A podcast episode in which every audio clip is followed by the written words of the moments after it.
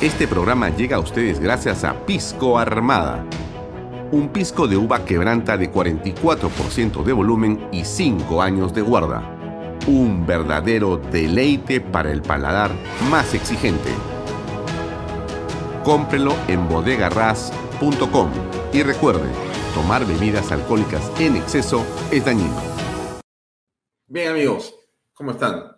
Bienvenidos a Bahía Talks por Canal B, el canal del Bicentenario. Mi nombre es Alfonso Vallarreda, estoy con ustedes hasta las 8 de la noche.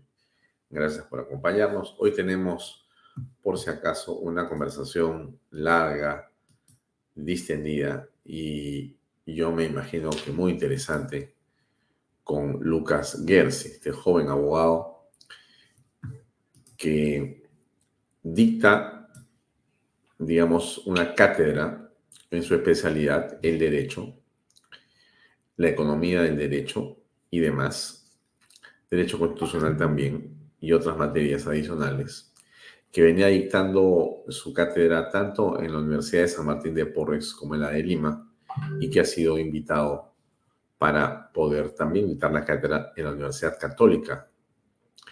Y hubo, por cierto, eh, algunas personas que en redes sociales eh, se manifestaron en contra de la presencia de Lucas Gersi en esa universidad. De eso vamos a conversar con él, pero también hablaremos sobre el último y reciente fallo del TC eh, con respecto a Marco Falconi, que de esa manera eh, ordena que se le eh, coloque, se instale y sea parte de la Junta Nacional de Justicia también vamos a hablar con lo que está ocurriendo con esta votación dentro del Congreso de la República y la JNJ, cuál es el futuro que le espera a la JNJ si se consiguiera o no los votos. Eh, hablaremos sobre el caso de Villarán de la Puente, su piscinazo y demás, y sobre cuáles son las reformas que son importantes en la justicia. Eso vamos a conversar hoy con nuestro invitado, eh, Lucas Gersi. Pero eh, comencemos por eh, escuchar qué fue lo que dijo Sillonis en la noticia del día. A ver, adelante, por favor.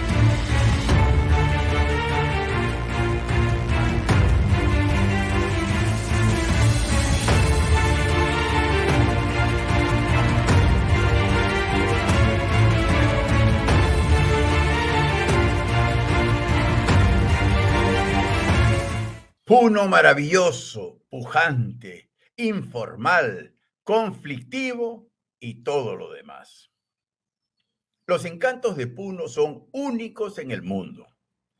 Me refiero, por ejemplo, al mítico lago Titicaca, rodeado de esa inmensa planicie que parece desubicada en medio de la agreste cordillera andina. ¿Quién allanó la meseta del Collao si todo lo que la rodea son picos altísimos y quebradas profundísimas? En fin, sabe Dios. Pero lo que sí se sabe es que Puno y su naturaleza son únicos en el mundo.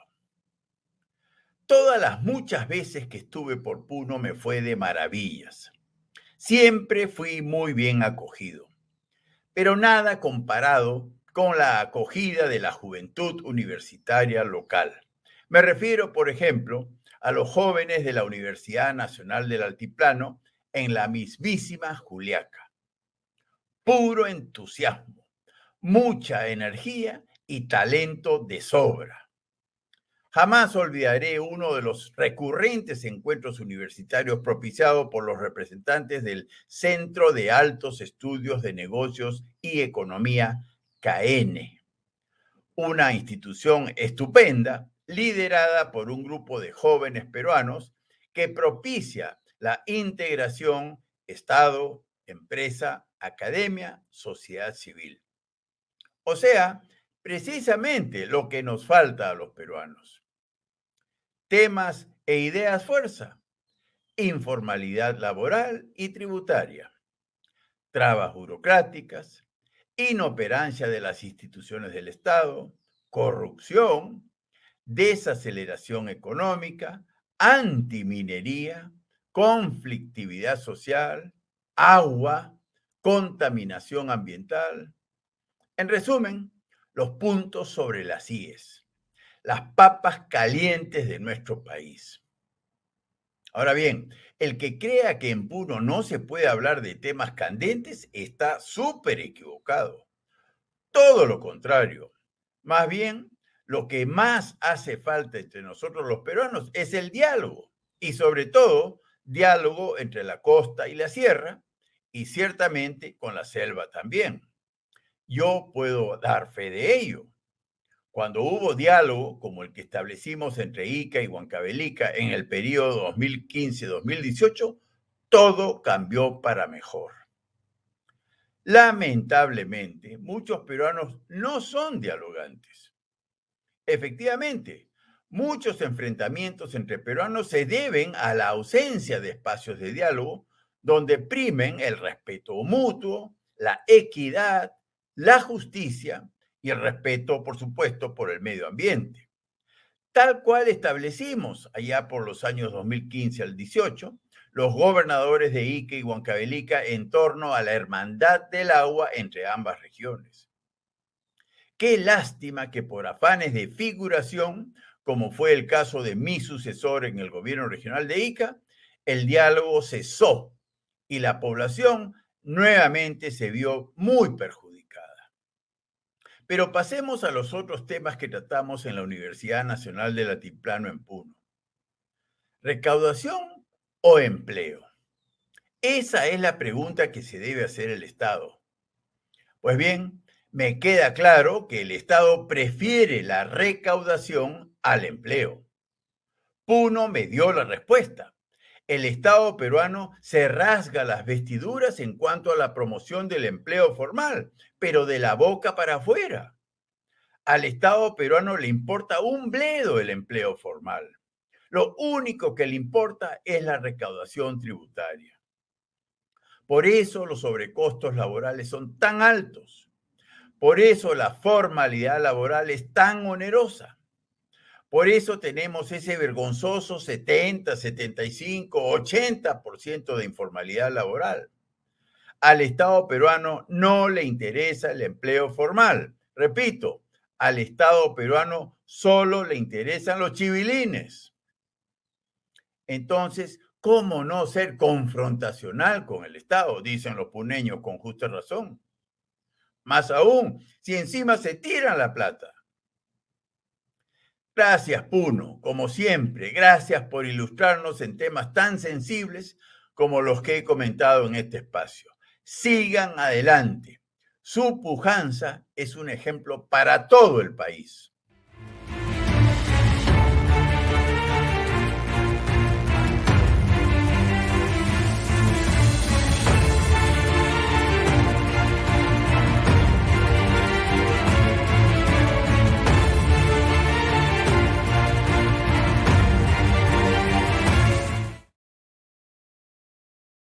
Bien, seguimos con el programa, amigos. Hoy tenemos como invitado a Lucas Gersi para hablar de varios temas relacionados a la coyuntura. Eh, una encuesta publicada hace unas horas creo que marca una pauta importante para la conversación y tiene que ver, por cierto, con eh, la presidenta Dina Boluarte. Ustedes ven ahí los guarismos sobre la pantalla, pero se los voy a leer. La pregunta es si aprueba o desaprueba la gestión de la presidenta Dina Boluarte. Eh, desaprueba en febrero el 83.7% y la aprueban el 9.6%. No opina o no sabe 6.7%. La desaprobación de la señora Boluarte eh, va en crecimiento. En enero de este año, mejor dicho, en, enero del año pasado, para ser exactos, eh, tenía 70.6, que es cuando asume la presidencia de la República, aproximadamente, ¿correcto? Porque ya había entrado el 7 de diciembre del 22 y el 23, el año pasado, ha sido el año intenso. Eh, la encuesta la coge allá con 70.6 de desaprobación y eso ha ido creciendo mes a mes hasta llegar al 83.7%. Ha bajado 0.6 eh, y ha subido 0.2, pero sigue estando en una situación crítica. Eh, en Lima Metropolitana ha bajado un poco su desaprobación, pero 0.4%, muy poquito.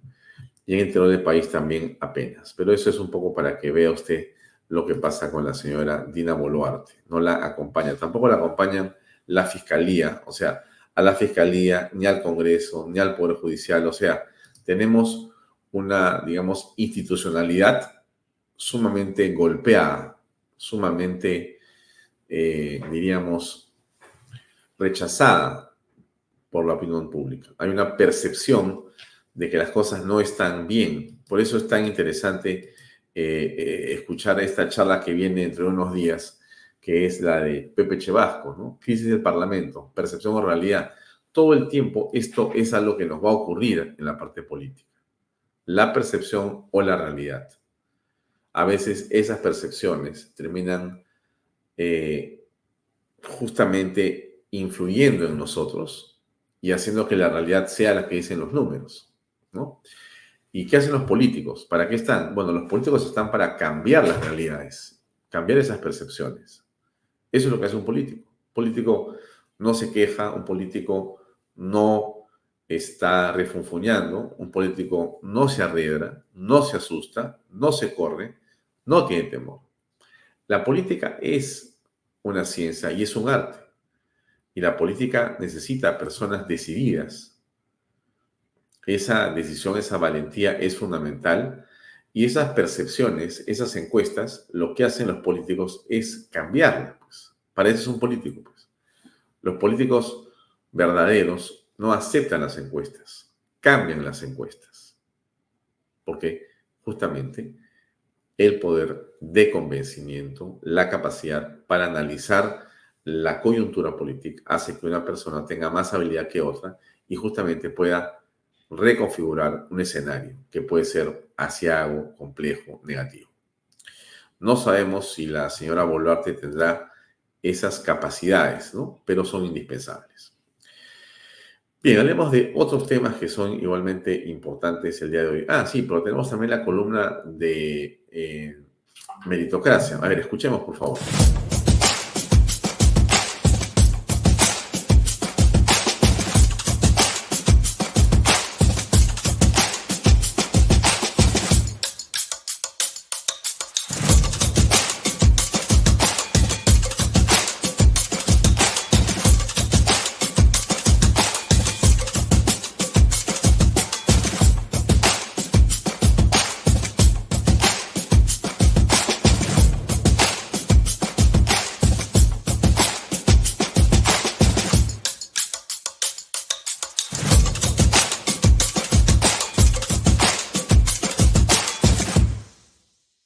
Queridos amigos de Canal B.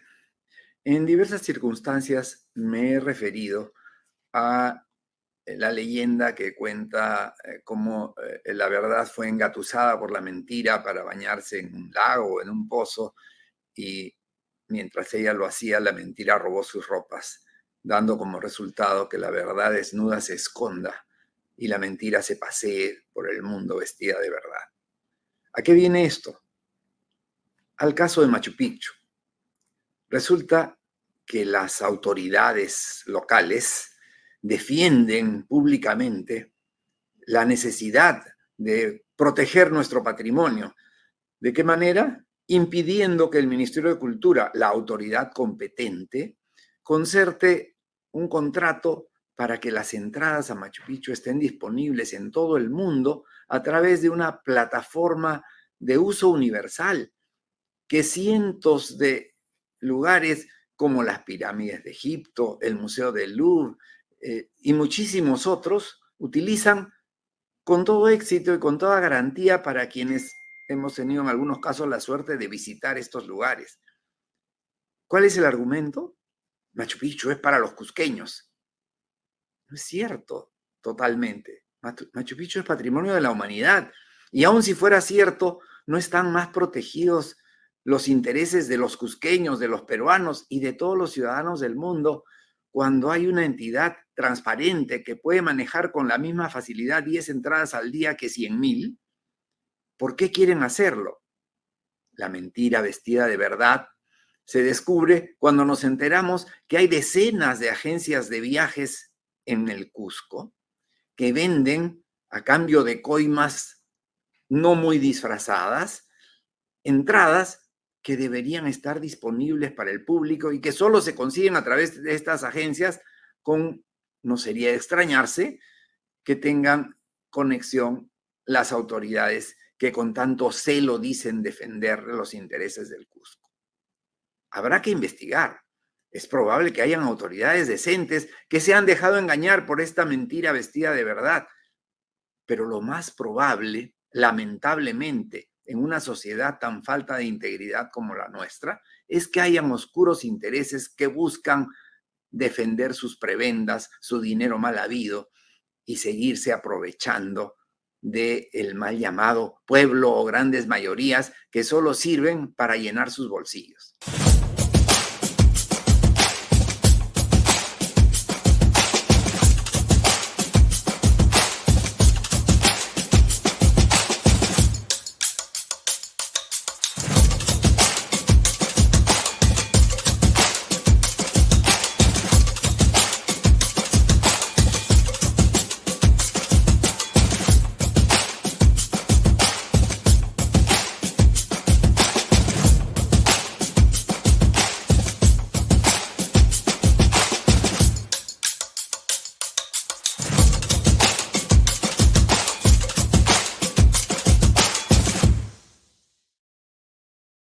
Bien, y está con nosotros también José Luis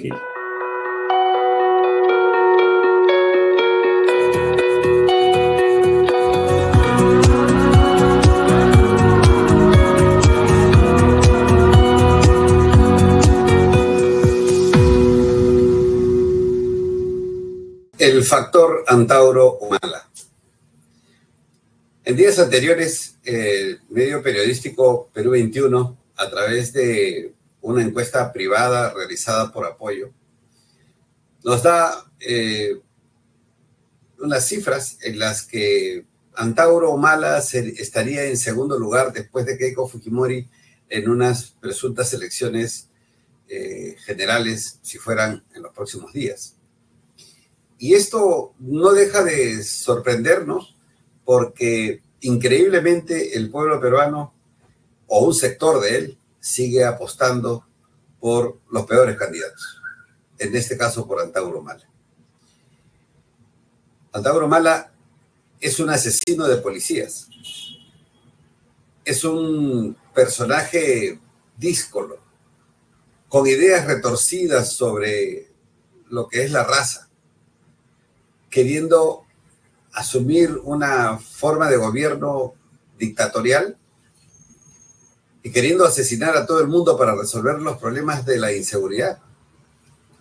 En suma, un asesino a la presidencia. Y parece que hay un grupo de gente que está dispuesto a apostar por él.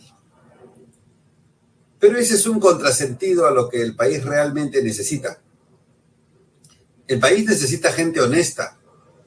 El país necesita gente enérgica, el país necesita gente inteligente, con estrategia, decididos a reflotar el país y no a enervar el tema racial en el Perú. No necesitamos amenazas ni violencia, necesitamos medidas radicales y fuertes, inteligentes, respetando a los humanos derechos, por supuesto.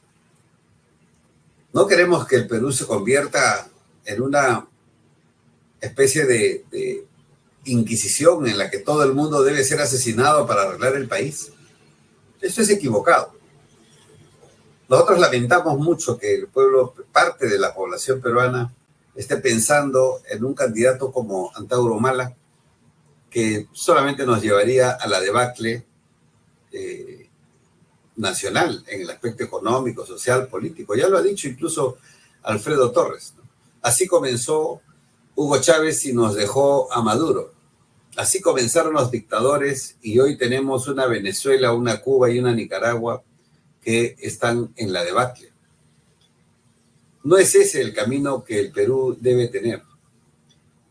Mientras tanto, en el interín, los candidatos, los casi 40 candidatos que van a haber hacia la presidencia de la República en 2026, están escondidos, agazapados, esperando el momento como si este fuera un momento normal. No es normal, señores, candidatos a la presidencia en el 2026.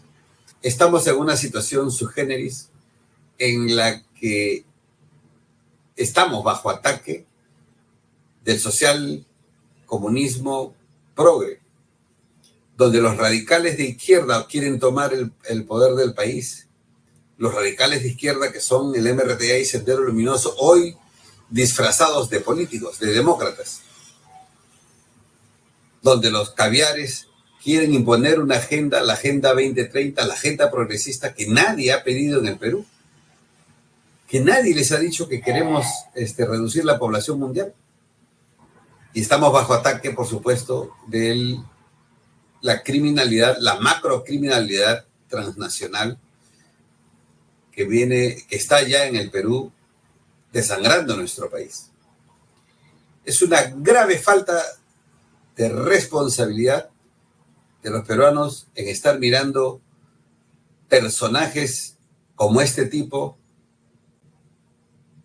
están mirando orates para dirigir el Perú. ¿Qué quieren? ¿La destrucción del país? ¿Eso es lo que desean? Tenemos que construir un país, un país democrático, un país donde hayan mejores oportunidades para todos, donde combatamos la corrupción de manera enérgica. Se deben tomar medidas radicales. Pero esta decisión de algunos ciudadanos de inclinarse por Tauro Mala reflejan realmente lo grave que estamos en nuestro país. Espero que eh, enmendamos, enmendemos esta, esta situación y que no sea ese el camino que los peruanos tomemos para nuestro futuro. Y que el factor antauro, entre comillas, no sea gravitante para los peruanos en los próximos años.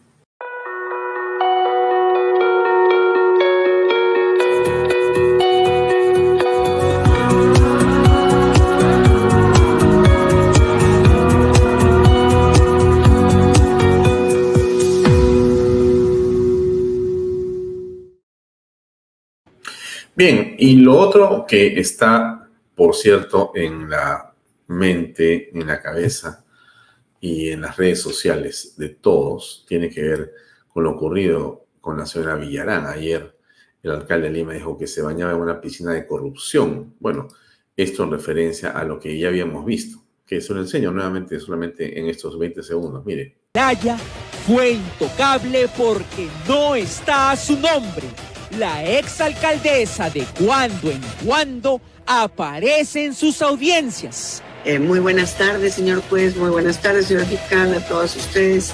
Para decir que el lugar donde vive es un asentamiento humano. Señora Susana, por favor, nombre completo, DNI, domicilio. Susana Villarán de la Puente, DNI 08, domiciliada en eh, calle lote 3, asentamiento humano, nuevo, nuevo Lurín, cuarta etapa. Bueno, ustedes han escuchado a lo que se refiere la exalcaldesa Susana Villarán de la Puente. Ella señala que tiene un domicilio que es el que consigna en el proceso ante la fiscalía que es donde está viviendo, que es donde le hemos visto en las últimas horas nadar en una piscina. Y ella refiere a que esto es un asentamiento humano. Eh, quizá, digo, podría sospechar yo que la señora Villarán de la Puente tiene una intención de aparecer como una mujer eh, disminuida o sin recursos o, digamos, eh, incapaz de eh, poder eh, movilizarse o ser un peligro para nada viviendo en un asentamiento humano. Pero la imagen que hemos visto ha sido realmente muy, digamos, singular. Una mujer que tiene un edificio prácticamente a sus espaldas, en un jardín con una piscina en la cual puede digamos, eh, hacer su gimnasia o hacer sus ejercicios náuticos con libertad, ¿no? Siempre nosotros vamos a hacerle lo mejor a las personas que puedan tener una piscina como esa o si puede ser más grande inclusive. Pero lo que importa no es cuál es el tamaño de la piscina, ni del edificio, ni las veces que la señora Virán de la Puente decide bañarse ahí o en una piscina más grande o en el mar o donde fuere que sea. Lo que importa es que la justicia haga su trabajo y si la señora Virán de la Puente es culpable, pues que la justicia actúe de la manera que tiene que hacerlo. Lo que no debería ocurrir es que, siendo ella responsable, siendo, habiendo sido autoridad y habiendo firmado documentos habiendo recibido dinero de empresas cuando era, cuando era autoridad, haya favorecido y eso que ha sido algo contra la ciudad de Lima quede impune. Eso es lo que no debería ocurrir. Pero vamos ya, no sé cuánto, cinco o seis años en este proceso en el que aún no comienza, entendemos, ni siquiera el juicio. O sea que estamos en una situación de una lentitud eh, desesperante para muchos, indignante para otros y sospechosa para una buena parte de personas. ¿Qué dijo Vitocho con respecto de esto que hemos visto? A ver, escuchemos por favor. Además vive tranquilamente, plácidamente como una rica y famosa eh, frente al mar. Un privilegio que muy pocos peruanos se pueden, pueden tener. No, y, además también va sin pagar peaje. Porque hay, ruta alterna para ir a Lurín. Ah, ya. Entonces ella no paga además peaje. Si fuese al norte, pagaría peaje, se daría cuenta de la estupidez que ha hecho. Pero como va al sur y hay una ruta alterna, se, se ahorra el peaje ella cree que porque ella se ahorra el peaje hay otros que también pueden hacerlo. No, claro, y además parece una burla cuando ella pide que se le revoque la prisión preventiva porque padecía lupus y ante la pandemia pues era una persona vulnerable por la edad y todo eso, y ahora está tomando sol. Una persona que tiene lupus además no puede estar bajo el sol tanto tiempo y ella se la ve campante, tranquila, en la piscina, entonces es una burla. Bien, como ustedes eh, están apreciando, en opinión de la periodista que conversa con eh, Vitocho, es una burla lo que estamos apreciando. Y claro, para creo que todos los peruanos es una burla, porque ella dice que tiene una enfermedad eh, gravísima, ¿no? Y que, digamos, la va a tener para siempre, que no puede estar aquí o allá, eh, y argumenta el tema de la enfermedad para que no sea recluida. Y en fin, ¿no? Viviendo una enfermedad como la que dice sostener y tener, no pudiendo exponerse al sol, pero además, ¿no? Un asentamiento humano, casi parece una mujer desvalida, ¿no? Más bien, pareciera que intenta dar pena, pareciera, de repente nos equivocamos. Y nos preguntamos claramente dónde están los 11.2 millones de dólares que recibió de OAS y de Odebrecht. ¿Dónde están los 11.2 millones de dólares? Porque no me van a decir que aunque haya sido la campaña tan costosa como la que hemos apreciado nosotros, y todos ustedes, usted también, me refiero a la realidad revocatoria y el de su reelección, se gasta esa cantidad de dinero en esa campaña. Es imposible. La plata debe existir. La pregunta es, ¿dónde está? ¿Y quién podrá decir cómo encontrarla? ¿Qué cosa dijo Caterina Ampuero con respecto a estos temas? Escuchemos, por favor. Del año 2017, en el caso específico de Susana Villarán, se presentó la denuncia y recién el año pasado el Ministerio Público recién ha formulado una acusación. ¿Por qué se han demorado tanto si incluso la señora Villarán reconoció en, el, en, el, en la radio exitosa que ella había recibido la coima? Y eso es algo inaudito y eso es una omisión y una dejadez solamente imputable al equipo Lavajato, es decir, a los fiscales. Aquí no tiene nada que ver el Poder Judicial. Porque la acusación depende única y exclusivamente del Ministerio Público como titulares de la acción penal, no del Poder Judicial. O sea, en esta historia, quien es culpable de la demora eh, es, son Vela y, Pérez. Sí, en este caso específico no de Vela, porque la acusación es, él es el fiscal provincial. En este caso, quien lleva el, caso de Susana Villarán es el fiscal José Domingo Pérez. ¿correcto? Entonces. Pero ¿y por qué usted es procurador, ha sido procuradora, sabe de, procesos y todo? ¿Por qué se moraría tanto si tiene todas las pruebas? Tiene la declaración, tiene la aceptación, tiene los contratos lesivos, tiene todo. y también la Procuraduría, como defensores del Estado, tienen la obligación de coadyuvar en la labor al Ministerio Público y pedir que avancen las investigaciones. Hmm. Bueno, eh, sin duda lo que estamos apreciando es una pasmosa lentitud. Es un proceso que llama la atención por la forma eh, tan ligera, eh, tan lenta, tan parsimoniosa como se está llevando porque eh, yo imagino que el fiscal y los jueces a cargo saben que de la decisión y sentencia que ocurre en el caso de Villarán de la Puente, podrán seguramente enervarse, detenerse o eh, finalmente eh, detenerse o, mejor dicho, paralizarse los efectos de los contratos sobre los peajes y demás. Entonces resulta a todas luces sospechoso que a estas alturas estemos tan lentos porque esa lentitud favorece a la señora Villarán de la Puente, a quienes la han patrocinado y defendido, y también, por supuesto, a las empresas que están vinculadas en estos actos de corrupción.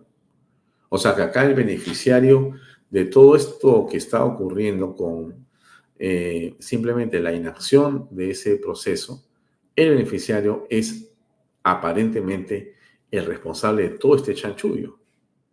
Entonces, la pregunta es legítima que se hace en la sociedad. ¿Qué papel han jugado en esto los fiscales? ¿Qué papel ha jugado el famoso equipo Lavajato? ¿Por qué no se ha podido avanzar con mayor, digamos, diligencia, con mayor precisión? ¿Y por qué la señora Villarán de la Puente está libre cuando no debería estar más bien recluida? Y dicho sea de paso, a nadie le hace feliz una reclusión. Nadie quiere ni le desea el mal de estar preso a ninguna persona en la tierra. Lo que estamos diciendo nosotros es que se haga justicia. Y si eh, la justicia encuentra, evaluando las cosas, que la señora Vilán de la Puente es pasible de esos 29 años que pide la fiscalía, pues que actúe rápido para sentenciarla y si no que la libere. Pero lo que no podemos estar es en un proceso que no comienza. Ese es el tema. Y para los que se han olvidado, acá les pongo un cachito de Villarán cuando estuvo en el programa de Lucar. No es una noche grata para mí, pero sí es una noche eh, de liberación personal para mí. Y te agradezco, Nicolás, la posibilidad de dirigirme al público, a la audiencia, para expresarles una verdad. Para no comprometer a otra persona, ya que valoro profundamente la lealtad. No he salido antes, pero hoy sí me siento libre de expresar lo siguiente, Nicolás. En primer lugar, esta verdad es que siempre supe de los aportes de empresas a la campaña del no a la revocatoria. Tomamos la decisión, José Miguel Castro y yo, de procurar y aceptar fondos de campaña. ¿Por qué lo hicimos? El momento por el que atravesaba el IVA hacía necesario que la campaña ciudadana, esta campaña tan llena de energía, de personas de distintos lugares de la ciudad que se comprometieron con el no, que movilizó a miles de miles de ciudadanos, hombres, mujeres y niños, se fortaleciera con publicidad y por eso le solicitamos al señor Luis Fabre y a su equipo que ayudara a darle un empuje para que él no tuviera no solamente una arremetida, sino que pudiese ganar. Bueno, mire usted, ella explica a su manera cuáles han sido las motivaciones. Está claro que actuó deliberadamente, que no hay una equivocación, que no hay una interpretación, no. Es el juicio equivocado de la señora Virán de la Puente la que la lleva a tomar la decisión de aceptar el soborno de las empresas brasileñas, aceptarlo para hacer lo que ella, según ella, iba a hacer la salvación. O sea que bajo ese, digamos, argumento todo es posible. Mañana podemos robar y decir que lo hacemos para salvarnos de, no sé, un fantasma, de un grupo de delincuentes, de lo que fuere. Y ese eh, robo no puede estar justificado. Pero es más grave porque ella no es una persona común y corriente. Ella era autoridad. Ella era una persona que había y estaba ejerciendo el labor de alcaldesa de la ciudad de Lima. Y sabía que quienes estaban dando dinero querían ventajas para poder extender y ampliar los contratos que tenían por 10 años más, cosa que se les dio. Esa es la prueba. Y la campaña de reelección que ella retoma, porque ella dice que no va a la reelección y después dice que sí va a la reelección, es básicamente lo mismo. O sea que aquí se han producido cosas realmente sorprendentes, ¿no? Eh, y no obstante todo ello, ¿no? Porque esto ya de por sí era escandaloso, todo esto, de ustedes que se hizo una campaña, porque ella participa en la campaña, ¿no es cierto? Pierde la campaña, se la gana Castañeda Locio, ¿no? Pero el grupo de gente que había apoyado a Villarán en esa revocatoria, que a todas luces había sido millonaria, en esa campaña, que era millonaria, sí que existiera realmente una claridad en el sentido de dónde venían los fondos, en dónde venían los fondos. Entonces, ese grupo de gente comenzó a hacer campaña contra Castañeda Locio. De manera organizada, todos ellos hicieron varios, digamos, contenidos que se llama así en las redes sociales, o spots y demás, para pedir a Castañeda que hablara en la campaña, porque Castañeda había decidido no hablar. Laura Castañeda estaba, digamos, en todas las circunscripciones de Lima. Él no tenía que hablar en la campaña, pero los medios lo buscaban para arrancarle declaraciones, para buscar, para hurgar, para tratar de ver cómo él pisaba, decía una palabra incorrecta para fusilarlo, porque esa es la consigna. Si Castañeda habla, lo vamos a destrozar y a destruir. Y lo buscaban por todos lados. Y lanzaron una campaña que se decía y que se llamó Habla Castañeda. A ver, si usted recuerda un poquito, se la pongo acá. También a la campaña Habla Castañeda. Firme. Habla Castañeda. Habla Castañeda. Habla Castañeda. Habla Castañeda. Habla Castañeda. Así que los invito a ser parte de la campaña Habla Castañeda. Juntemos las firmas que faltan para que la autoridad se digne hablar. ¿Mm? ¿Qué le parece a usted esa campaña de Habla Castañeda? ¿Cómo la aprecia? ¿Qué cosa es lo que le suscita? lo que hemos apreciado. ¿Mm? Yo sí recuerdo claramente porque alguien del equipo de Castañeda, no recuerdo quién me llamó, para preguntarme qué cosa podemos hacer, ¿no? Cómo, digamos, nos enfrentamos a este grupo de personas que nos persiguen por todas partes para que hablemos. Y bueno, yo les hice una pequeña sugerencia para contrastar con esa campaña de Habla Castañeda. Y le dije, creo que lo que tiene que hacer el mudo, como decían a Lucho Castañeda Locio, es no hablar. Pero ¿cómo, Alfonso? Si te están pidiendo que hables, además estamos en el final de la campaña, ¿qué va a pasar? Mira, no hables. ¿No? Mira, no hables. Y más bien anda por las calles con tu celular, tómate una foto en el metropolitano, tómate una foto en el mercado de ventanilla, tómate una foto en algún lugar de las escaleras, ¿no es cierto? Y públicalo en tu Facebook o en tu Twitter, nada más. Y vas a ver que se van a volver locos. En efecto, Castañeda se fue al metropolitano, se sentó, eh, recorrió creo que 15 minutos, se tomó una fotografía, la puso en las redes sociales y estallaron los medios. Castañeda apareció en el metropolitano, titular en los canales de señal abierta, en los cables, en los diarios, en primera página. Se fue al mercado de ventanilla, ¿no? ¡Pum! Se tomó una foto fueron al mercado de ventanilla a buscar con quién se había tomado la foto Castañeda. Era una simulación, era una pantalla, era un diseño, era mentira. Encontraron a la persona. dijo, sí, aquí estaba ayer Castañeda Locio. Pero ¿cómo está él? Está enfermo, se está muriendo. No, está muy bien. Se tomó una foto y se fue. Fueron a las escaleras a buscar la escalera donde había estado Castañeda parado. ¿Qué asentamiento humano era? ¿Cómo había tomado la foto? ¿Cómo era posible? Desesperados, todas esas personas, buscando a Castañeda por todas partes. Y Castañeda ganó, no sé si con 40, 50%, 60%, no me acuerdo. Una cantidad de votos impresionante. ¿Se, ven, se, dan cuenta ustedes, ¿no es cierto? ¿A quién me quiero referir?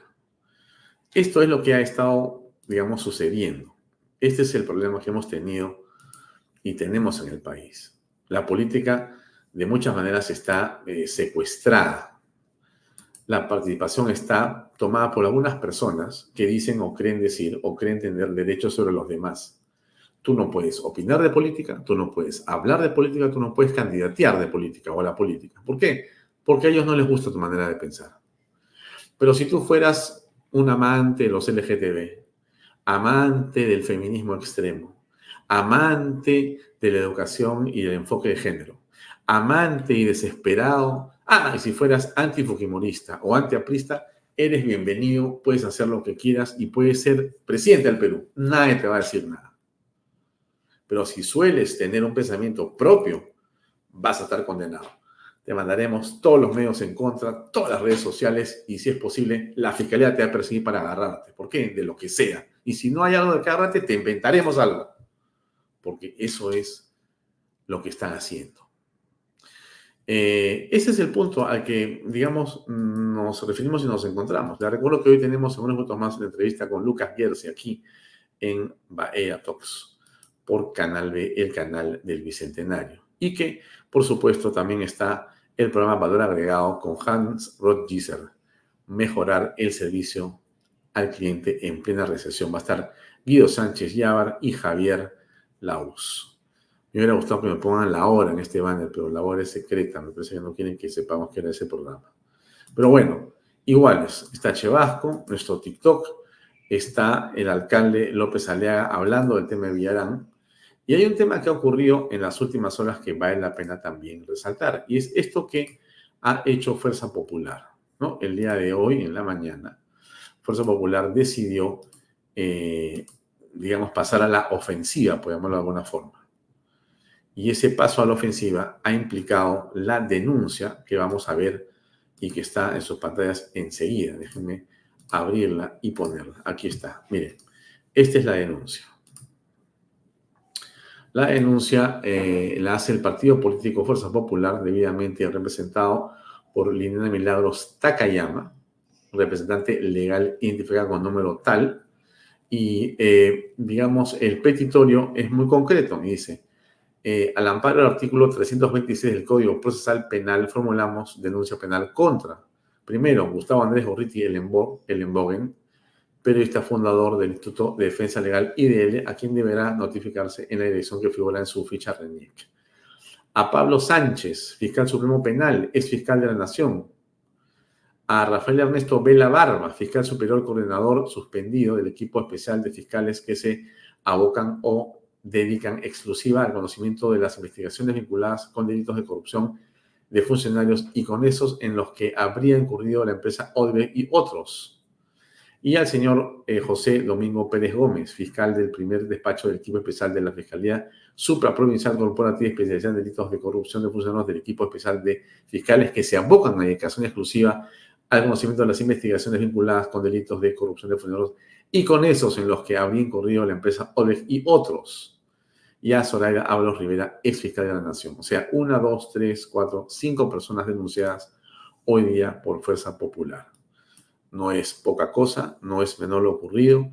Estamos en la mitad del inicio de una batalla que no sabemos en qué va a terminar. Pero Fuerza Popular ha decidido pasar a la ofensiva, como usted lo está apreciando. ¿Qué va a tener esto como consecuencia? No tenemos idea, pero sí vemos que va a haber realmente una situación en extremo grave, en extremo grave. diríamos que eh, ¿Dónde está la noticia? No es esta. Finalmente, el Tribunal Constitucional ha decidido eh, ordenar la incorporación del doctor Falconi a la JNJ, la Junta Nacional de Justicia. A ver, escuchemos esta nota que aparece aquí en el TC. Veamos. Constitucional declaró fundada por mayoría la demanda de amparo interpuesta por Marco Tulio Falconi Picardo contra la comisión especial encargada de elegir a los miembros de la Junta Nacional de Justicia y dispuso que el defensor del pueblo, en su calidad de presidente de dicha comisión, proceda a juramentarlo como miembro titular de la Junta Nacional de Justicia en un plazo máximo de cinco días. Ello tras haberse acreditado la vulneración de su derecho a un debido proceso, pues habiéndosele nombrado como miembro titular de la Junta Nacional de Justicia y precluyendo todas las etapas, luego se dejó sin efecto tal nombramiento. Al declarar nulos los acuerdos adoptados por la comisión especial emplazada, emitidos durante el proceso de selección, perjudicando al demandante en el proceso de amparo, el Tribunal Constitucional dispone que el cuadro de méritos correspondiente a la elección del año 2019 debe quedar según el siguiente detalle. A. Señor Marco Tulio Falconi Picardo, quinto puesto, miembro titular. Y B. Señor Guillermo Santiago Tom Berry Villarán, octavo puesto, miembro suplente. La sentencia, expediente número 1619-2023-PA-TC, precisa que, tras prestar el juramento de ley, Marco Tulio Falconi Picardo ejercerá el cargo de miembro titular de la Junta Nacional de Justicia para lo que resta del periodo 2020-2025, de conformidad con el fundamento 63 de la sentencia, debiendo retornar Guillermo Santiago Tom Berry Villarán en su condición de miembro suplente de la Junta Nacional de Justicia por igual periodo. Igualmente, señala que la presente sentencia carece de efectos retroactivos sobre los procesos y actos administrativos ya concluidos en los que el señor Guillermo Santiago Tom Berry Villarán haya participado en su calidad de miembro titular de la Junta Nacional de Justicia. Hmm. Bueno, nos parece eh, claro lo que está ocurriendo, pero vayamos eh, a nuestra entrevista de fondo con Lucas Gersi. Adelante, por favor.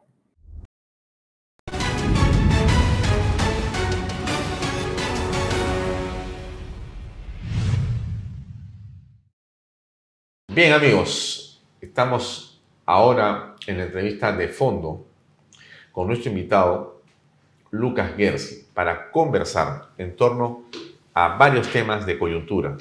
Pero Lucas ha sido blanco de una serie de comentarios en las redes sociales en las últimas semanas a propósito de eh, clases, pedagogía, docencia, una cátedra que él va a dictar en la Universidad Católica. Pero antes para preguntarle, Lucas, ¿cómo estás? Gracias por acompañarnos. Hola Alfonso, ¿cómo estás? Eh, muy buenos días. Gracias por la invitación y muy feliz de estar acá en Canal B.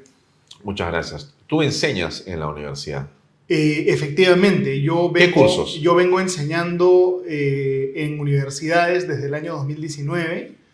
he venido dictando constantemente en la Universidad San Martín de Porres, también en la Universidad de Lima, y ahora tengo el, gusto de poder empezar a dictar también en la Universidad Católica. ¿Cuáles son las materias que son de tu interés? Yo he venido dictando cursos de análisis económico del derecho, de economía y derecho, y ahora en la Universidad Católica voy a dictar de derecho constitucional. ¿Y este curso eh, de economía del derecho, de qué se trata? Eh, bueno, es, digamos, los abogados para ejercer su carrera adecuadamente tienen que tener un conocimiento sobre la naturaleza humana y los incentivos que forman el comportamiento humano. Y eso lo estudia esencialmente la economía, ¿no es cierto?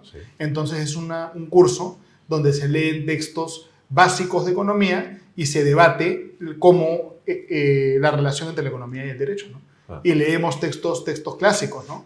De, desde Adam Smith, desde los ilustrados del siglo XVIII, hasta los ganadores del Premio Nobel del siglo XX y los autores de la Escuela de Chicago, y siempre son cursos que desatan mucho interés entre los alumnos y mi experiencia como docente ha sido muy buena y yo estoy súper contento con eso. Y un saludo a mis alumnos si es que me están escuchando. Ahora, pero en la católica eh, la materia ya no es economía de derecho, sino otra cosa. Sí, es derecho constitucional. ¿Y ahí qué materias son las que tocan? ¿Cómo se desarrolla la cátedra de Derecho Constitucional? Bueno, la verdad que es una cátedra que va a ser la primera vez que la voy a dictar y estoy desarrollando el, el curso en este momento, pero hay un montón de cosas interesantes que voy a incluir, ¿no? Por ejemplo, hay una vinculación entre el derecho constitucional y prácticamente las ciencias políticas, ¿no? Hay una escuela a nivel internacional, la Escuela de la Elección Pública, del Public Choice, que estudia eh, cómo funciona, digamos, la política también desde un punto de vista económico. Autores muy famosos como James Buchanan, ¿no? como Gordon Tullock, todo eso lo vamos a incorporar. Hay una organización que reúne a magistrados del Tribunal Constitucional de todos los países del mundo que se llama la Comisión de Venecia, que tiene opiniones sobre diversos temas. ¿no? Todo eso lo vamos a incluir en el curso también. Y yo creo que va a ser una cosa muy bonita, ¿no? muy interesante. En el caso peruano, la Comisión de Venecia ha tenido una participación no hace mucho, con un fallo interesante. Eh, varias veces, varias veces, sí. Pero a raíz... a uno de, a, a, raíz de lo ocurrido con el golpe de, de, perdón, sí, de Martín Vizcarra al Congreso de la República. ¿Hubo una circunstancia ahí? ¿Qué fue lo que pasó? No recuerdo los detalles exactamente, sí. pero claro, lo que ocurrió fue que cuando estaba pues Martín Vizcarra a, queriendo hacerlo del autogolpe, sí. el Perú digamos, le, le, el Congreso de la República, la Comisión del Congreso de la República de Constitución, que en ese momento, si mal no recuerdo, la dirigía Rosa Bartra, le pidió una opinión a la Comisión de Venecia y la Comisión de Venecia emitió una opinión. No recuerdo exactamente, Alfonso, qué fue el detalle de lo que dijo la, la, opinión, la podemos buscar, pero la Comisión de Venecia ha, ha, ha emitido opinión sobre ese tema y sobre muchos otros temas, ¿no? Por ejemplo, también emitió una opinión la Comisión de Venecia en contra de esta reforma, yo creo, tan equivocada del gobierno de Martín Vizcarra de prohibir la reelección inmediata de los parlamentarios. ¿no? Ahí sí recuerdo claramente, la Comisión de Venecia dijo, los congresistas tienen que poder elegirse de forma indefinida. A los alcaldes sí lo puedes limitar, pero a los congresistas no porque no ejercen un poder, digamos, ejecutivo, no ejercen presupuesto. Entonces ya no es tan razonable la limitación de la reelección. Y así hay un montón de temas. ¿no? Pero no pasó nada a pesar de su opinión. No, no ya pasó Vizcarra nada. estaba, No, digamos, no, no, envuelto nada. en sus ideas y había gente que lo acompañaba con la no reelección. Así y eso fue lo que se es, votó, asusó con los medios de prensa y al final terminaron quitándole un derecho al pueblo y también a los ciudadanos que son y se postulan. Sí, claro. Y además incrementando el incentivo de que el parlamentario sea un actor inmediatista, de corto plazo, y no un autor que esté intentando hacer un trabajo de largo plazo, ¿no? como el parlamentario que busca la, la reelección. Que debería ser, ¿no es cierto? Claro, Porque por interesa el Parlamento también para poder proponer cambios, no se hacen pues en cinco años. A veces eh, hablar de una reforma de tipo constitucional o de una práctica Correcto. legislativa cualquiera Es que- puede tomar décadas Así y puede hacer el esfuerzo de tu vida. Finalmente, lo que, lo que nosotros queremos es que el representante esté al servicio de su representado. Eso solo puede ocurrir si es que el representado tiene el poder de premiar o castigar al representante en función de su desempeño. Y eso existe cuando hay reelección. ¿no? Cuando hay reelección, el 10, 15% de los parlamentarios más exitosos son reelectos. El Por lo general. 85% de los parlamentarios menos exitosos no son reelectos. Entonces, por regla general, todo lo que le otorga al pueblo una capacidad para premiar o castigar al político hace que haya más eh, rendición de cuentas entre funcionario y ciudadano. ¿no? Y, entende- entendemos, Lucas, que eh, hace unos meses se ha votado en función de una reelección parlamentaria. Es decir, entiendo que en la próxima legislatura se verá la votación eh, para concluir este tema e incorporarla a la Constitución. No, a ver, eh, habría que ver qué es lo que han aprobado exactamente. Hay una segunda, hay, hay una votación para, el con- para la Cámara de Senadores y creo que la es. reelección también está amarrado ahí o no. Eh, no recuerdo el detalle exactamente, Alfonso. Yo lo que, yo no estoy, aunque creo que sí, no creo que sí la restablecen, amarradas, ¿no? Habría que ver si es solo entre una cámara y otra o si es también dentro de la misma cámara. Pero en todo caso es algo pues demagógico, ¿no? Hay esta posición un poco demagógica de que el Congreso es malo per se y que lo que hay que hacer es anular o, o golpear al Congreso porque nos caen mal y odiamos a los congresistas. Entonces eso le hace daño al desarrollo del Estado de Derecho. Tiene que haber reelección indefinida tanto en la Cámara de Diputados como en la Cámara de Senadores. No hay justificación para que no exista esa reelección. No solo reelección entre una Cámara y otra, sino dentro, ¿no? En cada Cámara tiene que existir. ¿Y tú crees que esa reelección en el mundo de los alcaldes o gobernadores no es buena? Ahí la, ahí la figura cambia un poco, ¿no? ¿Por los manejos Porque diarios? a diferencia del congresista, que no ejerce un poder eje- ejecutivo, el gobernador y el alcalde sí ejerce un poder ejecutivo, es decir, maneja obra. Si un funcionario público que maneja obra al mismo tiempo es candidato a la reelección, de repente la obra o el presupuesto se puede manejar políticamente y eso es riesgoso. ¿no? Por ejemplo, yo, yo sí creo que es buena la regla que tenemos ahora de no reelección inmediata, como máximo de repente una reelección inmediata, pero eso a mí me da inclusive un poco de miedo, ¿no? Porque si es que abrimos una reelección inmediata para el gobernador, para el alcalde, ¿cuál es el siguiente paso, no? Que va a salir alguien a decir para el presidente también. Y eso abre la puerta ahí al autoritarismo, ¿no? Entonces yo creo, funcionarios con poder ejecutivo, está bien que no haya reelección inmediata.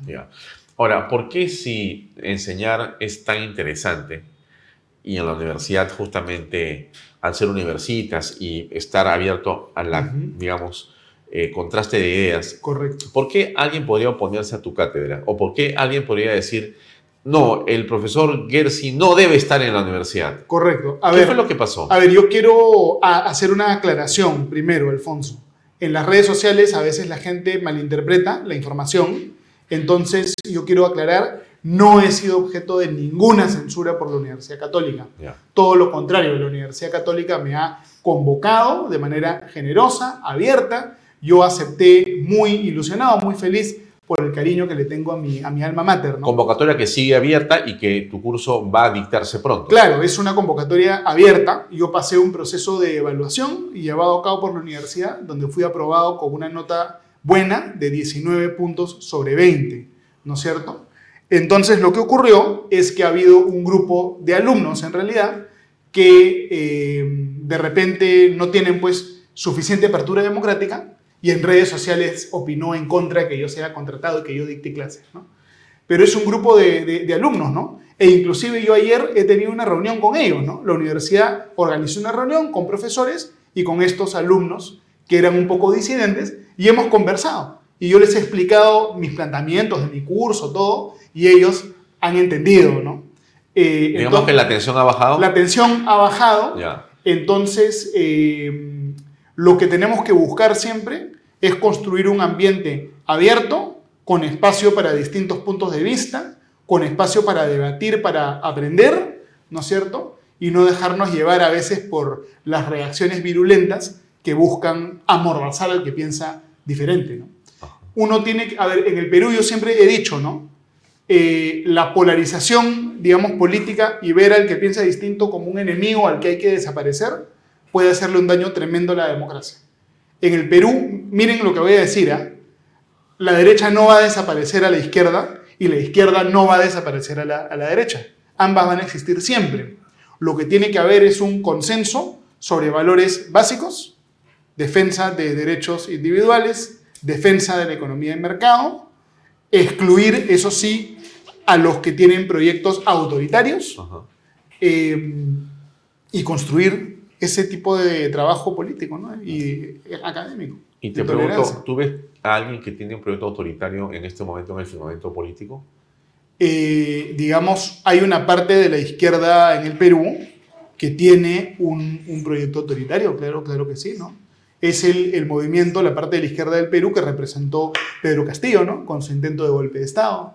Podríamos hablar inclusive de personajes como Antauro Humala, ¿no? Cuyo programa se basa en reprimir, a los que piensan distinto, él habla de fusilar, él habla de, de estatizar, él tiene un discurso además racialista, ¿no es cierto? Los, los que son cobrizos son los peruanos y los andinos son peruanos y los otros no.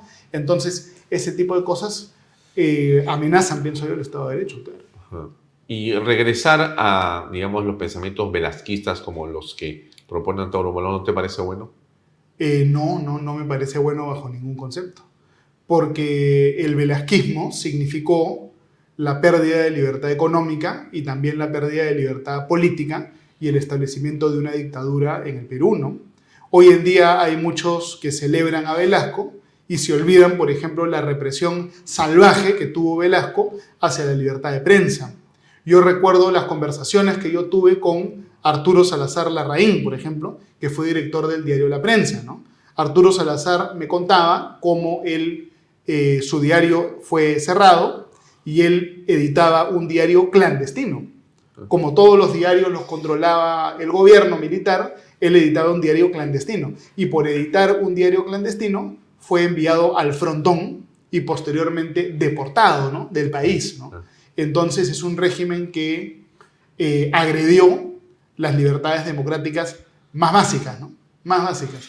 Y que terminó generando un país más pobre que el que había Ah, antes. me hace en acordar- todo sentido. me hace acordar a mi padre que tuvo que inaugurar el tiempo porque habían cerrado y habían clausurado el comercio, pues habían estatizado el comercio, lo habían entregado a las comunidades diversas. ¿no? Cada diario fue entregado a, una, a un grupo de personas, no a sus propietarios. Así es. Y fue deportado también.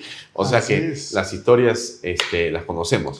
Claro, Ahora, así es. Y, y, y sí, pues. Y hay, hay- hay que reconocer que fueron perseguidos personas que estaban en contra del, del gobierno, tanto hacia la derecha como hacia la izquierda, ¿no? sí. Por ejemplo, Genaro Ledesma, ¿no? Un personaje de izquierda. Entiendo que también prácticamente lo secuestraron y lo mandaron a Buenos Aires, ¿no? Sí. Enrique Chirino Soto también le pasó algo, algo similar. Entonces fue un gobierno represor, ¿no? Un Sí. gobierno represor y todo eso sin hablar de la estatización, pues, de, la- Sí. de- de las tierras, de las industrias, ¿no? Y el, el cierre de la economía y la creación de una economía sovietizada en el Perú que nos hizo perder no, no 10 años, sino 20 años.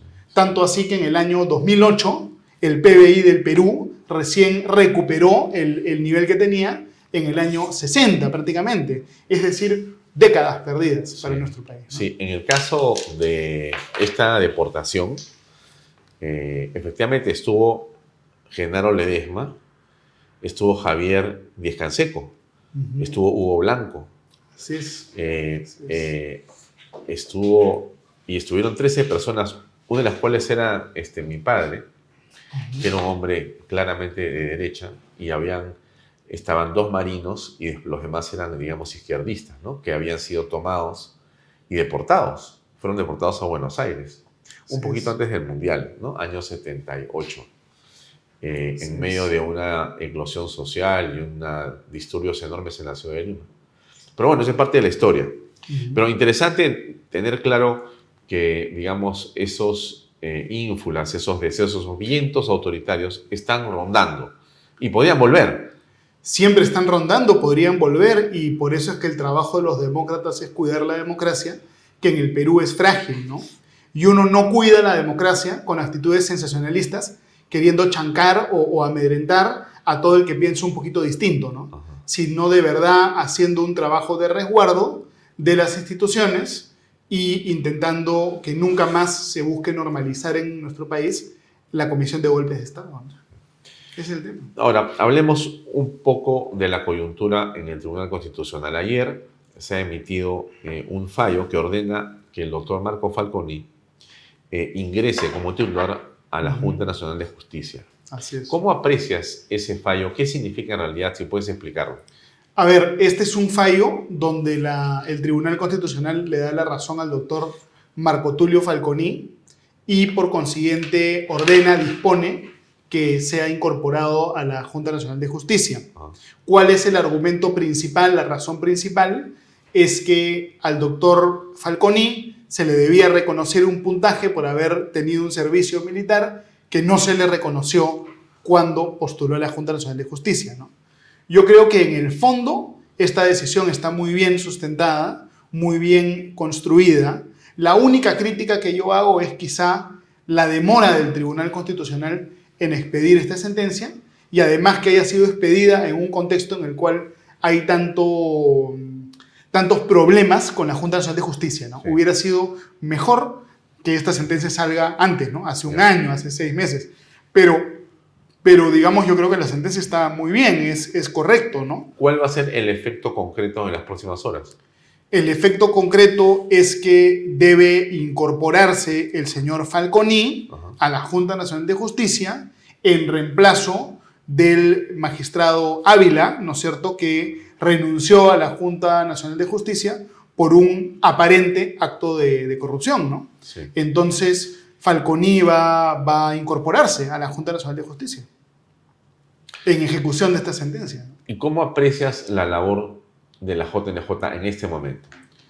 A ver, eh, digamos, yo creo que la JNJ ha eh, tenido, e- en vez de concentrarse en su labor, ¿no es cierto? se han in- visto involucrados en una serie de controversias, ¿no? Que no vienen al caso.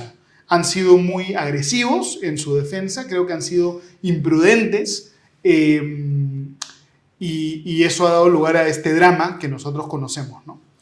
Eh, por ejemplo, la señora Tello es, pienso yo, absolutamente inadecuado, incorrecto que ella continúe en el cargo la- habiendo superado la edad límite.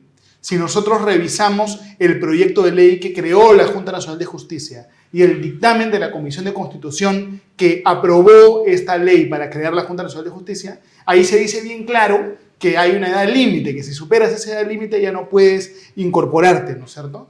Eh, en el caso del Poder Judicial, el Ministerio Público es igual, cuando pasas de edad límite, cesas, ¿no? Entonces, aferrarse al cargo de esa manera desprestigia grandemente a la institución. Otro error grave, no presentar los rendiciones de cuentas al Congreso cuando lo debieron presentar. Otro error grave, sacar comunicados en defensa de Zoraida Ábalos, siendo ellos encargados de evaluar a Zoraida Ábalos, ¿no? Entonces, los señores no son eh, tampoco eh, la Madre Teresa de Calcuta ni San Martín de Porres, son personas que han cometido errores. Más allá de el tema coyuntural y de las personas, yo creo que hay un problema estructural en nuestro sistema de justicia. El concepto mismo de la Junta Nacional de Justicia yo creo que está equivocado. ¿Por qué? Por lo siguiente, en el Perú los jueces están sometidos a una evaluación permanente. Antes los evaluaban cada siete años, ahora es peor, los evalúan cada dos, tres años. ¿En qué consiste la evaluación? En varias cosas, incluyendo que la JNJ le pone nota a las sentencias que expiden los jueces. Tú te imaginas, Alfonso, a un juez de nivel internacional, a un juez de la Corte Suprema de Estados Unidos, aceptando que le pongan nota a su sentencia. La respuesta es que no, ¿no es cierto? A, a un juez del Tribunal Constitucional alemán, de la Corte de Casación italiana, de la Corte de Estados Unidos, la Corte Suprema, no va a aceptar que le pongan nota a su sentencia. Es decir, se trata a los jueces un poco como estudiantes de pregrado, ¿no? ¿Qué es eso que le pongo nota a tu sentencia? Eso afecta la independencia judicial. Somete a los jueces permanentemente a una evaluación. Entonces, el juez, ¿qué va a decir? En vez de emitir una sentencia de repente arriesgada, novedosa, voy a querer hacer siempre lo que es políticamente correcto para que me evalúen bien. Entonces, el sistema que tenemos disminuye la independencia judicial, maltrata a los jueces. Si tu sistema maltrata a los jueces, los mejores abogados, los mejores alumnos No no, van a van a querer seguir esa línea de carrera. Entonces, lo que yo he planteado, y hace poco me invitaron a la Comisión de Justicia del Congreso justamente a debatir esto, lo que yo planteé es, hay que eliminar estas evaluaciones, hay que eliminar el sistema de ratificación. Y esto no me lo he inventado yo, ¿ah? mucha gente lo dice. El profesor Pedro Grandes de la editorial Palestra, que es de izquierda, bien de izquierda, opina igual, ¿no? El doctor Monroy Galvez también opina igual. Hay que eliminar esto de la ratificación, hay que eliminar este sistema de jueces provisionales que a cada rato los pueden cambiar. El juez tiene que ser más estable, ¿no? Mucho más estable. Y además, también creo que no es tan transparente cómo se escoge a la Junta Nacional de Justicia, porque se escoge pues en un concurso público que vemos que ha tenido problemas, ¿no? Mire el caso de Falconi, otros casos más que fueron cuestionables, ¿no es cierto? El doctor Delfín Dumet, un montón de casos, es, eh, es poco transparente, ¿no? Mira, jueces y fiscales participan en el proceso de designación de la JNJ que luego escoge jueces y fiscales, es decir, yo creo que es un poco endogámico y debe ser distinto el sistema. ¿no? Ahora, el Congreso ha quedado eh, a un paso de inhabilitar a la Junta Nacional de Justicia. Estamos ya con votaciones que se van a definir en las próximas horas y con 66 votos creo que es lo que se requiere. Podríamos estar muy cerca de que se les envíe a todos a su casa. ¿Cómo crees que esto va a afectar justamente eh, a esta institución o en general a la justicia? Algunos dicen que se va a paralizar todo el país prácticamente por esto, que es un golpe de Estado. A ver, eh, esto no es un golpe de Estado, es parte de procedimientos parlamentarios reconocidos en nuestro sistema constitucional. Eh, o, digamos, hay que tomar en cuenta, ¿no? Incluso si los miembros actuales de la Junta Nacional de Justicia son destituidos, lo que va a ocurrir es que los suplentes van a ocupar estas vacantes Y esta Junta Nacional de Justicia, integrada por suplentes, se va a mantener únicamente hasta eh, diciembre. Fin de año, ajá. Hasta diciembre. Y en diciembre se escoge una nueva Junta Nacional de Justicia. Es decir, finalmente estamos discutiendo por quienes van a desempeñar determinados cargos por aproximadamente 10 meses, ¿no? Ya. No es, no es más ni menos que eso. Pero alguien te podría decir, ¿no? O al Congreso, ¿por qué no se esperan hasta diciembre si ya se van a, a cambiar de acuerdo a la ley? ¿Por qué Sí. esperar y por qué sacarlos en este Yo momento? sí, yo sí pienso, Alfonso, que no todos los integrantes de la Junta Nacional de Justicia son responsables de lo mismo, porque no todos han hecho lo mismo, ¿no es cierto? Entonces yo creo que lo más razonable, lo correcto, es que esto se vote por separado y yo pienso que la- el resultado más probable sería que no todos sean destituidos, ¿no? Ya. Ahora, ¿tú consideras que en el caso de la doctora Patricia Benavides, esa JNJ ha actuado correctamente, No, yo creo que actuó... eh, precipitadamente? precipitadamente, quizá persecutoriamente, ¿no? Y además, una, una destitución así al caballazo, ¿no? sí. ¿crees que no hubo, eh, digamos, argumentos legales ni un procedimiento adecuado para sacarla? Creo que fue eh, lesivo de los derechos fundamentales de Patricia Benavides, porque a ella le aplicaron una norma que no estaba en la ley, sino un- una norma aprobada por la propia Junta Nacional de Justicia, ¿no? Es decir, la Junta Nacional de Justicia crea eh, potestades que no están en la ley para poder destituir así sumariamente a los magistrados. Creo que eso es precipitado, ¿no? Ahora, ella está suspendida Está suspendida, claro. y ese proceso aún no concluido. Siguen investigando, supuestamente. Claro, sí, además la suspensión debe, tiene necesariamente un plazo, ¿no? Sí, Terminada la suspensión, ella se reincorpora a su, a su cargo, ¿no? Se reincorpora a su cargo. Además hay que tomar en cuenta que el Tribunal Constitucional tiene también una demanda competencial que en su momento presentó el Ministerio Público contra la Junta Nacional de Justicia. Es decir, el Tribunal Constitucional eventualmente de acá a una semana, dos semanas, un mes, podría inclusive reincorporar también a Patricia Benavides. Es decir, pueden pasar muchas cosas, ¿no? Muchas cosas en, en- en el país.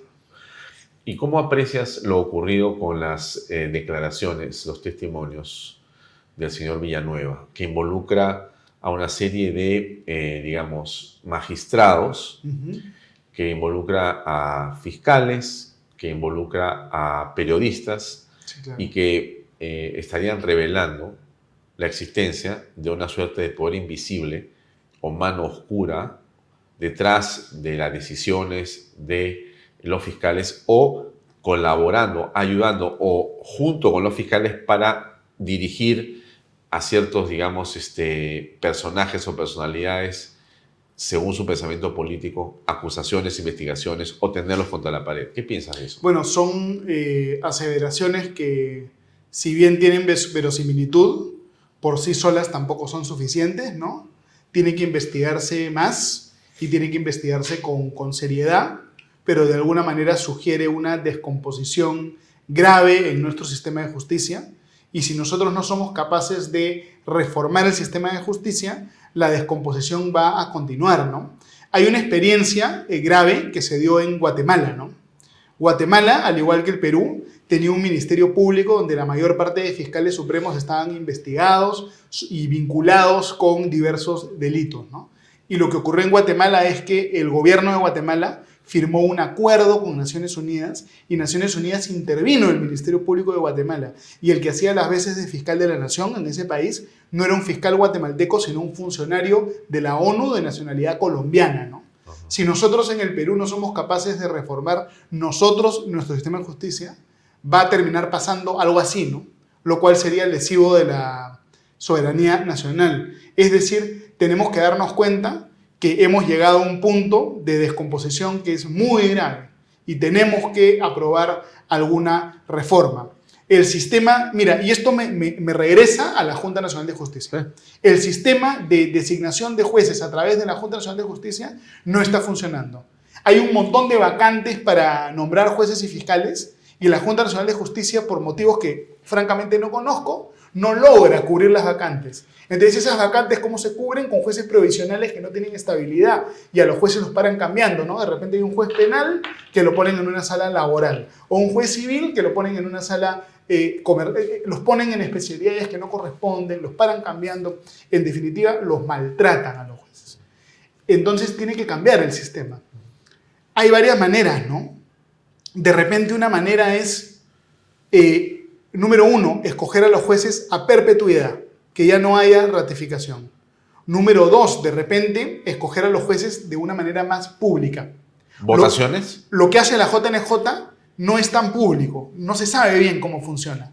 Y los concursos, todo eso puede ser cuestionable. Imagínate un sistema donde el presidente de la República propone, nomina jueces, el Senado los confirma en una supermayoría y de repente, inclusive en algunos casos, podríamos tener después hasta una confirmación popular, tal y como ocurre en Estados Unidos, en Japón y en muchos otros lugares del mundo.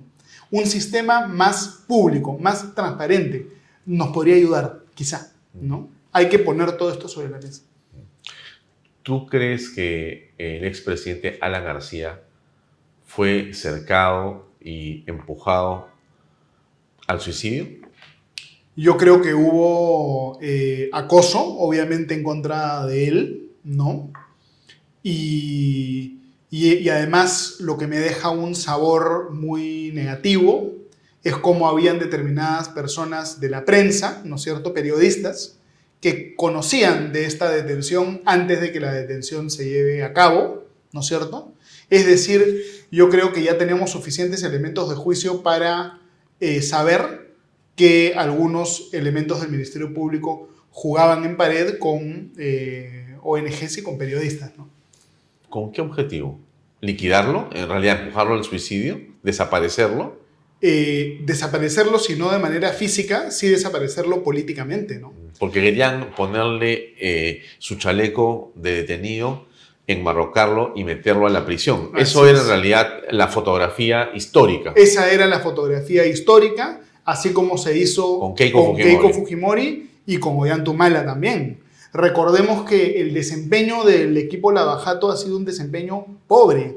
El equipo Lavajato se concentró en prisiones preventivas mediáticas y las prisiones preventivas mediáticas fueron dejadas sin efecto, ¿no es cierto? El Tribunal Constitucional revocó la prisión preventiva de Nadine Heredia, de Ollantumala, de Keiko Fujimori dos veces, ¿no es cierto? Es decir, recordemos esta locura, esta fascinación, ¿no? Con José Domingo Pérez, Rafael Vela y Richard Concepción Caruancho. Era un régimen jacobino, ¿no? Era prácticamente el régimen de la guillotina, ¿no? En la plaza. Y no se concentraron en los casos donde había de repente más indicios de sobornos, ¿no? De, de- corrupción más cierta, en vez de estas teorías, la verdad, muy discutibles de aportes de campaña y cosas, y cosas similares.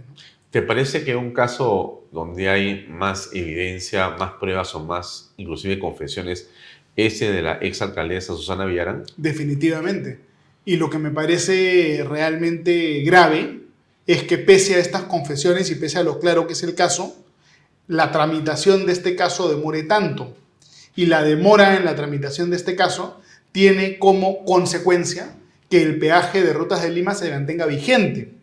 Si es que el caso fuese resuelto de manera más rápido y hubiera una sentencia judicial en este caso por delitos de corrupción, el peaje caería prácticamente de inmediato y ningún tribunal arbitral en ningún lugar del mundo pudiera defender ese peaje, ¿no es cierto? Entonces, yo creo que ahí hay algo que, que no, huele, no huele bien, ¿no? Sí. Lamentablemente. Eh, estas imágenes vistas en las últimas horas de la señora eh, Susana Villarán de la Puente eh, en una piscina en Lurín, en un espacio que ella ha declarado que es un asentamiento humano, no da la impresión de que fuera así, pero es lo que ella ha dicho, eh, bañándose y tomando sol cuando entendemos que ella tiene una enfermedad de la piel justamente, que también ha Ujú. declarado como una eh, situación permanente y, y continua. Pero en todo caso, todo ello, eh, ¿qué, digamos, sensación deja en la opinión pública? Hay una gran indignación de muchas personas, explicable seguramente, pero ¿qué va a ocurrir? Nada. Eh, bueno, tenemos que pedir celeridad en este proceso, ¿no? Y, yo, y yo no quiero que se me malentienda. Yo, digamos, jamás es una buena noticia que alguien vaya a la cárcel. El encarcelamiento de cualquier persona es una tragedia. Pero lo que ocurre aquí es que hay miles de personas en el Perú que se perjudican todos los días por esto. En, de repente, algunas de las personas más necesitadas que se perjudican todos los días pagando este peaje. Y, y si hubo corrupción, el Poder Judicial así lo tiene que declarar. ¿no? Es, es eso, finalmente. Bueno, y, y el hecho de que, como dices tú, hay aparentemente un doble rasero, ¿no? Porque para unos hay una persecución, hay un cercamiento, existe, digamos, una velocidad para tramitar todo inmediatamente, Así es. con conocimiento de la prensa que fue en simultáneo con ellos, y para otros casos no existe nada sino el silencio. Sí, claro. Lo que a mí me, lo que a mí me produce un fastidio es cómo estos casos se manejaron pensando en el corto plazo y pensando en el efecto mediático, ¿no? En el efecto mediático demoler a una agrupación política, buscar que la mayoría parlamentaria de esa agrupación política en ese momento se fragmente, buscar la disolución del Congreso, ¿no es cierto? Eran objetivos políticos. Entonces, yo lo, la impresión que tengo es que no importaba tanto que haya justicia ni el resultado de los procesos, sino que lo que importaba realmente era el efecto extra procesal, el efecto mediático de las diligencias que se llevaban a cabo, sobre todo las prisiones preventivas. ¿no? Ahora, Entonces es un ejemplo de, de algo mal manejado, ¿no? Lamentablemente. ahora existe, eh, lo leo en las redes sociales, lo converso con gente en las calles, en los mercados, en el taxi, donde tú con- conversas con alguien sobre este tema, sienten que está perdida la justicia, ¿no? Que existe en realidad este, una sensación de que no vas a alcanzar nunca eh, este preciado bien que es el equilibrio, el juicio, la justicia clara e independiente, porque va a depender inclusive de cómo piensas. Si piensas como un caviar o izquierdista o social confuso, de repente esos fiscales o jueces te van a tratar de una manera. Pero si piensas, digamos, eh, de manera central o liberal o de derecha, vas a tener otro resultado de acuerdo al fiscal o juez que te esté juzgando. Entonces, eh, ¿no se supone que la justicia tiene una venda en los ojos y que no importa quién sea? Bueno, eso es algo que está deslegitimando a nuestro sistema de justicia y es la frase tan antigua que hay en América Latina que dice a mis amigos todo, a mis enemigos la ley, ¿no? Entonces, en nuestro país el Estado de Derecho en los últimos años se ha deteriorado y yo pienso que una de las principales razones de su deterioro o su principal razón de deterioro ha sido precisamente esta, ¿no? El uso de la justicia para perseguir a los enemigos políticos sobre la base de teorías eh, muy cuestionables, ¿no? ¿Y cómo se puede resolver? Porque, ¿qué cosa vas a hacer ahí? Eh, a ver, eh, desde el Ejecutivo, desde el Legislativo, desde la sociedad, ¿cómo es que tú comienzas a trabajar en función de, una, de un cambio esto? A ver, hay que reconocer en primer lugar el rol importantísimo, fundamental, creo yo, que tuvo el Tribunal Constitucional en esta materia. El Tribunal Constitucional corrigió los excesos del equipo Lavajato, declaró nulas las prisiones preventivas. Es decir, ese, ese trabajo del Tribunal Constitucional fue de primera importancia, ¿no? Por un lado. Eh, por otro lado, lo que debe haber es un- una reforma del Ministerio Público. El Ministerio Público, según su ley orgánica, es una institución jerárquica. Lo que el fiscal de la nación dice es como lo que dice un general, ¿no? Los subordinados no lo pueden en- venir a, a querer revocar. Pero en el Ministerio Público, siempre que los fiscales de la nación querían remover a Vela y Pérez, más bien Vela y Pérez le terminaban cortando la cabeza al fiscal de la nación, ¿no? Entonces lo que tenemos son situaciones de rebeldía, de insubordinación, prácticamente una situación de motín, ¿no? El Ministerio Público es como si fuera un ejército amotinado, ¿no? En situación de rebeldía. Y una institución no puede trabajar así, ¿no? Pero Es está amotinado para ciertas causas. Y para, mejor dicho, para ciertas personas. Así es. No para todos. Así es. Es decir, quienes mandaban finalmente ahí era un poder fáctico, que Dios sabe dónde estaba su centro, y no era el fiscal de la nación, ¿no? Hemos visto dos fiscales de la nación prácticamente que han sido guillotinados por oponerse a este equipo Lavajato, ¿no? Que es el fiscal Chavarri y, y la fiscal Benavides. Es decir, eh, hay un, un poder enquistado fáctico que no es el poder formal que está manejando por lo menos algunas partes del Ministerio Público. Y eso es lo que es grave, ¿no? Sí. Pero justamente es gravísimo porque nadie está seguro en este momento. Nadie. O sea, no existe la posibilidad de que tú aspires a caminar por la calle tranquilo porque a ti, a, quien vende anticuchos, a quien tiene una empresa, a quien tiene un medio, a quien es un bloguero, a quien esté en la universidad, le puede caer una investigación fiscal por nada, porque alguien dijo algo, porque alguien señaló y según tu pensamiento político, ¡pa! Te caen encima. Eso es lo que está pasando. Hay una persecución en realidad. Eh, se, ha, eh, se ha visto eso, lamentablemente, sí se ha visto eso, ¿no? Eh, y ninguna condena pues. relevante, ni la verdad ningún éxito, ¿no? Después de años. O sea, que tú dirías que no hay resultados en la lucha en el caso de Lavajato, o si hay? Muy, eh, pocos, ¿no? Pocos, ¿no? Mira cómo ha costado traer a Alejandro Toledo, pocos.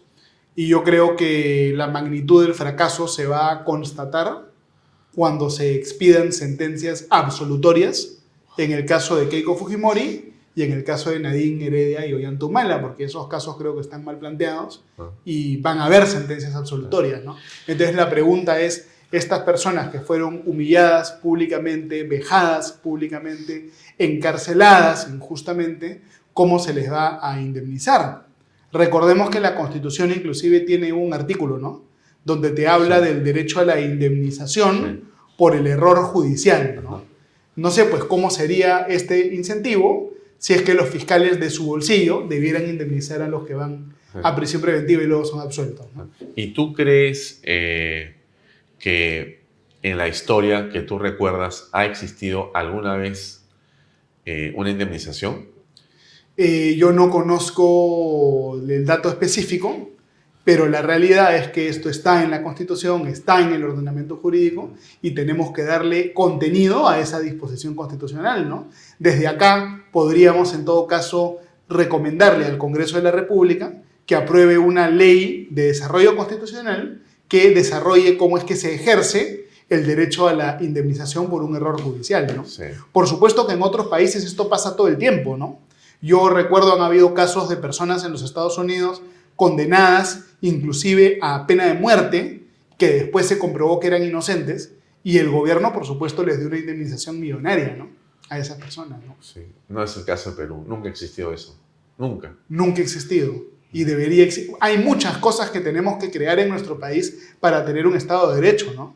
El Perú es un país que tiene un Estado de Derecho a medio construir y medio destruido también. Y el deber de los abogados y de todos los ciudadanos es edificar y defender este Estado de Derecho. Bien. Bien, Lucas, te agradezco mucho por tu tiempo, Gracias, por esta grata conversación eh, y seguimos adelante. Muchísimas gracias, Alfonso. Muy amable. Siempre un gustazo estar acá. Gracias. Amigos, eso es todo por hoy. Nos despedimos hasta mañana. Gracias y buenas noches. Este programa llega a ustedes gracias a Pisco Armada. Un pisco de uva quebranta de 44% de volumen y 5 años de guarda un verdadero deleite para el paladar más exigente. Cómprelo en bodegarras.com y recuerde, tomar bebidas alcohólicas en exceso es dañino.